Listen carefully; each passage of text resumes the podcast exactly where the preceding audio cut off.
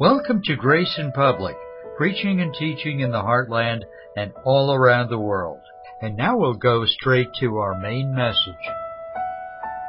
Now, Peter is preaching, and in the 32nd verse, he says, We are witnesses. In the 33rd verse, he mentions that Jesus Christ has been exalted at the right hand of the Father. And he says, having received of the Father the promise of the Holy Spirit, he has shed forth this which you now see and hear. And he goes on to say that Jesus, who you crucified, is both Lord and Christ. But he's seated at the right hand of God the Father. Now, it's a very important thing that we realize that he who is the brightness of his glory, the effulgence of his person, the expressed and exact image of God, has purged our sins and is set down at the right hand of God. Now, why is that so important? When the Holy Spirit was sent in the day of Pentecost, that meant that Jesus Christ the man was truly accepted by the Father in every single area of his ability to save us. Now, think with me tonight.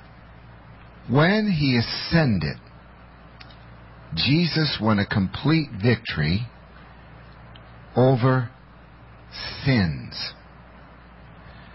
He won a victory over the problem of sins in the human race by the perfect man dying the just for the unjust.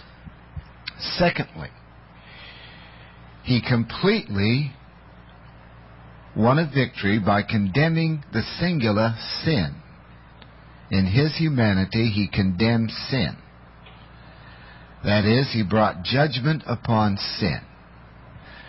So now, the man that became sin, the man that bore our sins. Now, the last time we think of Jesus is as the man that bore our sins and had our sins upon him before his resurrection. And he became sin and he died for our sins according to the scriptures. Now, the reason that the resurrection is so crucial, plus 40 days later the ascension, and then the then the succession being seated at the right hand of God the Father, is because of what it truly means in depth. All the depths of his understanding and his ways are past finding out, says Romans 11. now, the, I'm going to say this again. The man that had all of your sins upon him got resurrected. Sooner or later, it's going to sink in. The man that became sin for us has been resurrected. That meant that he was in his person the full payment for sins, and he condemned the old sin nature singular. Now, he died with our sins upon him, and he died becoming sin for us, and was judged by the Father and was buried. Now, with all the sins that we placed upon him, that should have ended him. But it didn't. The Holy Spirit in Romans 1 4 raised him from the dead. Well, what did he do when he bore our sins. He identified with every single one of our sins. What did he do when he became sin? He identified with every person's sin nature. Identification with everything bad that we've ever done and everything bad that we've ever have been. Then the just dying for the unjust, he's crucified, and he is buried. Why is it so hard for people to get this message? and he was raised from the dead. Who was raised from the dead? This same Jesus. Peter said, You have crucified Jesus, and this same Jesus has been raised from the dead. This same Jesus is raised from the dead without our sins and without our sin attached to him. Why? They were totally nullified at the point of his death and burial. Well, what does that mean? The Father passes by them in the Old Testament in Micah 7:18 even though they were not removed, they were covered. But in the New Testament, since his death and burial, they have been removed. Removed from us and removed from him, the sin bearer. The sin bearer has had our sins removed from him. And our sin has been condemned to death. That's the singular part of the old nature. Now he is resurrected in his glorified humanity and ascended, and in his ascension he has been exalted as King of Kings and Lord of Lords, having left his prophetic ministry, and is our high priest. Now, he sent the Holy Spirit at Pentecost to let everyone know, yes, it's all taken care of. Of course, that was revealed at his resurrection because the same Jesus was resurrected. the same Jesus ascended into heaven. In Acts 1.11, the same Jesus is coming back. He's a Jesus without sins upon him and a Jesus without becoming sin anymore. And the sins that were covered have now been removed.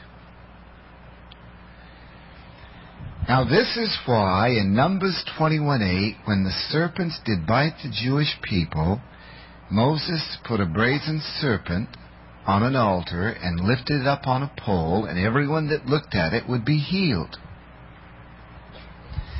So when I look at Jesus Christ identifying with my sins, identifying with my sin, I am saved and I am healed from all the effects of my sins and from all the effect of my sin. But now we look at Jesus high and lifted up in the Holy of Holies of heaven, in the heavenly sanctuary, as Isaiah did in the sixth chapter, and verse 1, and we no longer see Jesus Christ who saved us. Now we see Jesus Christ who completely and totally has perfected our salvation before he perfects us.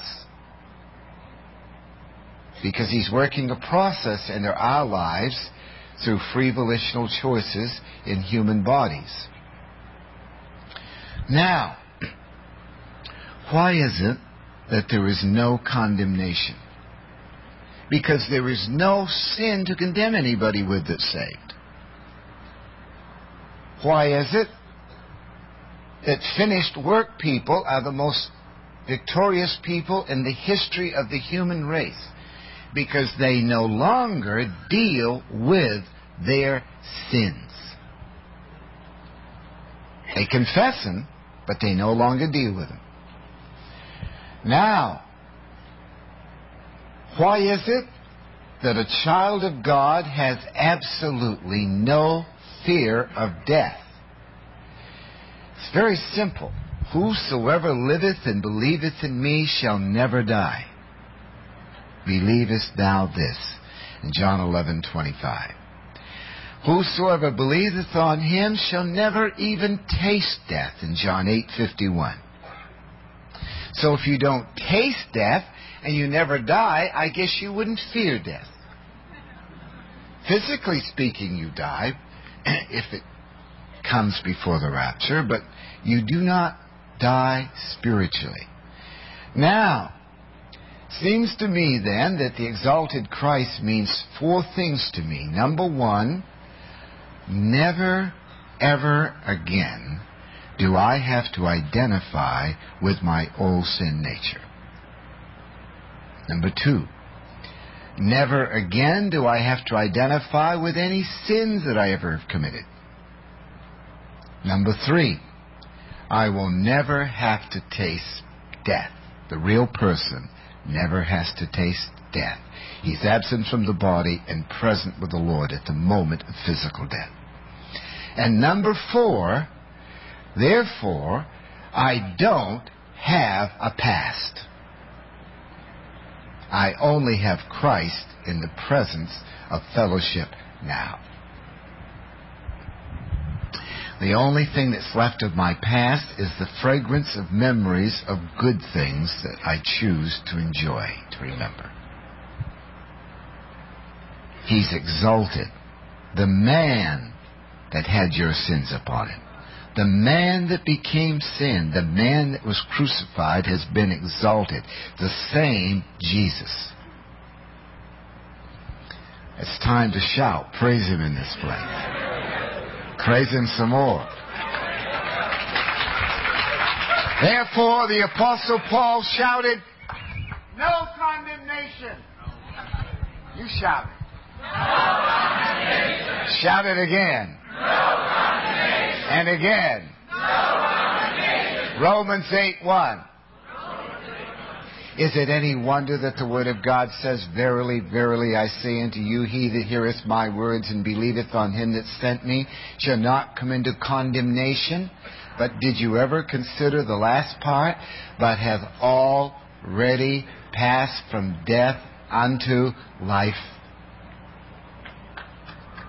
It's already happened. Already passed from death unto life. He's exalted, and He's that same Jesus exalted. Now, I, am going to say it again tonight in the freshness of this absolute fresh message. I am persuaded that neither death nor life nor angels nor things what? Present, nor things to come, nor height, nor depth, nor any other creature shall ever be able to separate me from the love of God which is in Christ Jesus. What is missing in that verse? What? Say it with conviction. Say it with conviction. Of course the past can't separate you because you don't have one.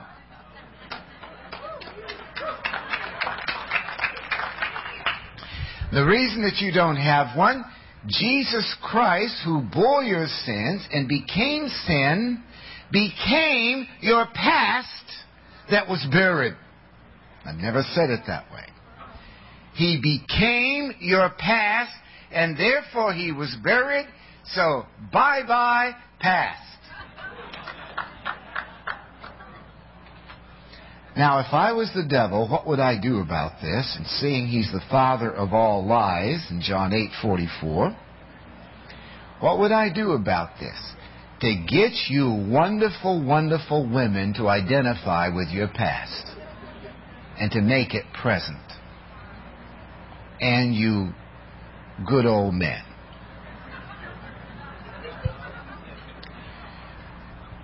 Identification with sin, identification of sins is transgression of God's finished work. It's failing the grace of God in Hebrews 12:15. It's falling from the grace of God in personal experience in Galatians 5:4.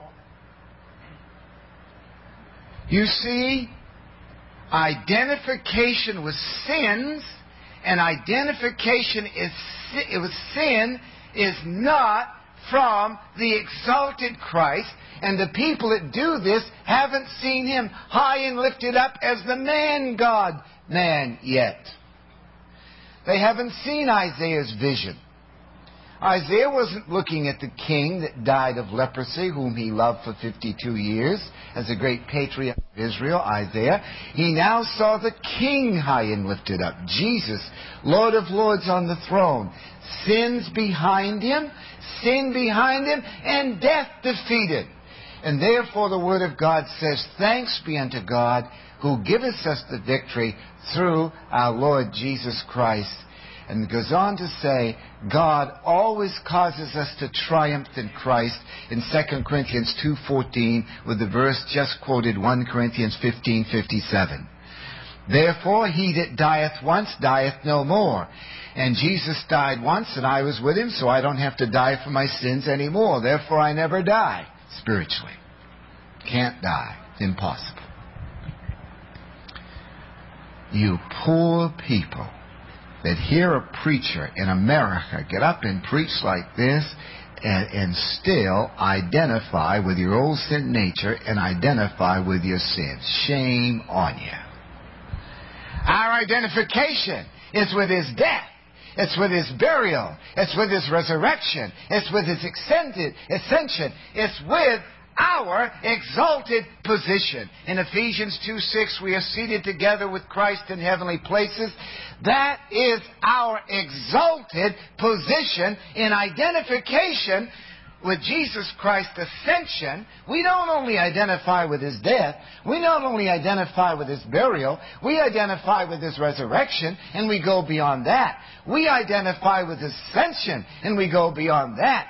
We identify with the fact that he's been approved of of God, with all of us approved of with him at the right hand of the Father for divine approval as a man, with all of us sinners saved by grace as men, hid with Christ and God in him.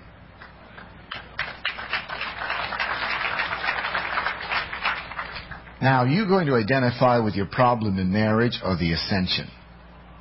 Or the exaltation of Christ? Or your new position in heavenly places? Who, what are you going to identify with? Your death, burial, and resurrection?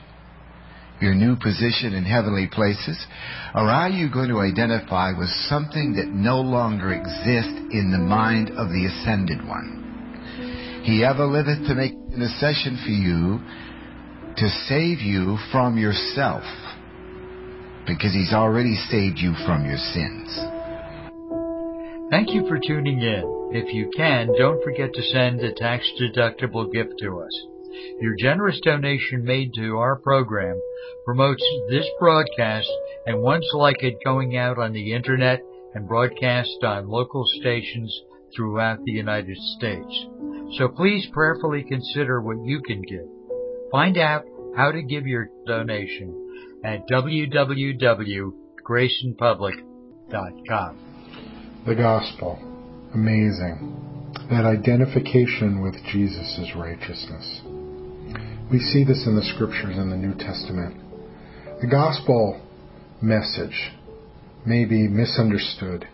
If you ask people what the Gospel is, you may get many different answers, from ranging from living a moral life which is a total misunderstanding. That somehow this good news that Jesus died somehow now enables me to live a moral life. It empowers me. That the gospel is by nature empowering, which certainly because of the gospel now we have righteousness imputed to us and we no longer live under the power of the old sin nature and so we are spiritual, which fulfills morality in the ultimate sense. But the gospel may be explained and put in a context that it's some sort of method to get into heaven. It's some sort of beginning to become a Christian. The gospel is something that you receive to then become saved, to then go to heaven. But primarily, and that really makes it a very small doctrine. But the gospel is really it's a declaration of the righteousness of Jesus Christ on what he's done, who he is, and the amazing announcement that once you hear what he's done and who he is, and if you believe and mix faith with that information, as you're really being quickened behind the scenes by the Holy Spirit, who's bringing that information to you and giving you opportunity to receive it. You were led to that place by the Father. But now presented in full view is the character and nature of Jesus Christ. And that great news that if you believe, that righteousness is now put on your account. That your identification with what He's done now qualifies you. God comes in and saves you. And you don't do the saving by your believing, but because of your believing, there's a covenant, and God is faithful to Himself to save you for His own sake, for His love's sake. And Romans 3 is great. I, I Romans 3, starting in verse 21 and following through 26, is amazing. You want to look at the engine of the gospel. You want to look at the you want to open up the gearbox and look in and see how it functions. This is great. The book of Romans is awesome in that it explains many aspects of the legalities of of God's kingdom and how he functions. But here Romans 3 starting in verse 21. But now the righteousness of God apart from the law is revealed, being witnessed by the law and the prophets. Even the righteousness of God through faith in Jesus Christ to all and on all who believe. Really, Romans 1 19 following all the way up until this point, Paul is talking about how condemned we are he's talking about the law and how far we've fallen short of it as a as a race and individually. And and so here it's being witnessed by the law and the prophets. Now the righteousness of God apart from this law is revealed. Even the righteousness of God through faith in Jesus Christ to all who believe. For there is no difference. Continuing in verse 22. For all have sinned and fall short of the glory of God. And there's the bad news. All. All have sinned, all fall short of the glory of God. Verse 24, being justified freely by his grace through the redemption that is in Christ Jesus, whom God set forth as a propitiation by his blood through faith to demonstrate his righteousness. Oh, that word propitiation. It's a legal term, and maybe we gloss over that word because you don't really know what it means. and, and the rest that surrounds it is so good, you think, okay, and, and maybe, but it's good to maybe open up that word and look at it. To be propitious, to win someone's favor. And we see pagan cultures make offerings and sacrifices to different gods hoping that that God will be propitious to them, that they will gain favor. But God set forth as a propitiation by his blood through faith to demonstrate his righteousness. Because of his forbearance, God had passed over the sins that were previously committed. And here we see we, we there would be an identification with Jesus' righteousness. That God himself that sinless blood of Christ, that sinless sacrifice, that the Son of Man, the Son of God, walking, never sinning, and yet dying in our place. God decided that this would be the method that men might be saved, and therefore, through all time up until that point, knowing that there would be this sacrifice, had passed over sin, knowing that the full payment would come. He was patient. He was long suffering, knowing his son would pay the debt, knowing that this would be pleasing, that this would gain favor. Verse 26 To demonstrate at the present time his righteousness, that he might be just and the justifier of the one who has faith in Jesus. Amazing, amazing. He is the just one, and He is the justifier. He is the Savior, and yet He is the payment Himself for sin. He's the one who saves, and He's the one who takes the place. It's amazing. It's amazing. So here we see legally why God can justify us. That purely because it's identification with the righteousness of His Son. Purely. This righteousness now that God, apart from the law, is revealing. Apart from the law. Because all those requirements of the law had already been taken care of by our Lord, by our Savior. Amazing. Amazing. He was so loving that He did what we could never do. We'd love to hear from you, so please go to our website and contact us. The web address is www.graceinpublic.com. So the bad news comes before the good news. All have sinned and fall short of the glory of God. Maybe you've heard it before, maybe you read it on a track. God loves you, has a wonderful plan for your life. God, what is that plan? What does that mean? We don't know. So maybe we think that that plan means a better job. Maybe it means health. Maybe it means a release from my situation. But this plan for your life involves righteousness by identification with His Son. And oh, it's a much better plan. It's a much better plan than what we have. When we identify with the righteousness of His Son, it sets us free from performance. It sets us free from sin. It sets us free from strange expectations.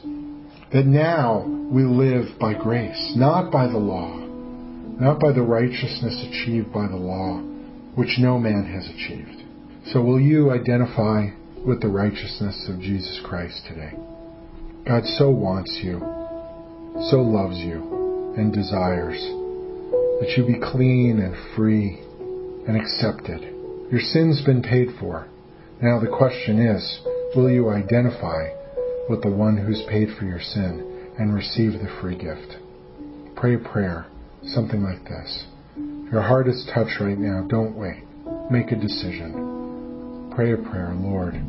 You, you are right and I am wrong. You have paid for my sin on the cross. I know it now. And I believe and I trust in you and I trust in the work that you've accomplished on my behalf. And I receive it now and I ask you, come into my life. Do what you will with me. Cleanse me, wash me, make me yours. I pray this prayer in Jesus' name. Amen.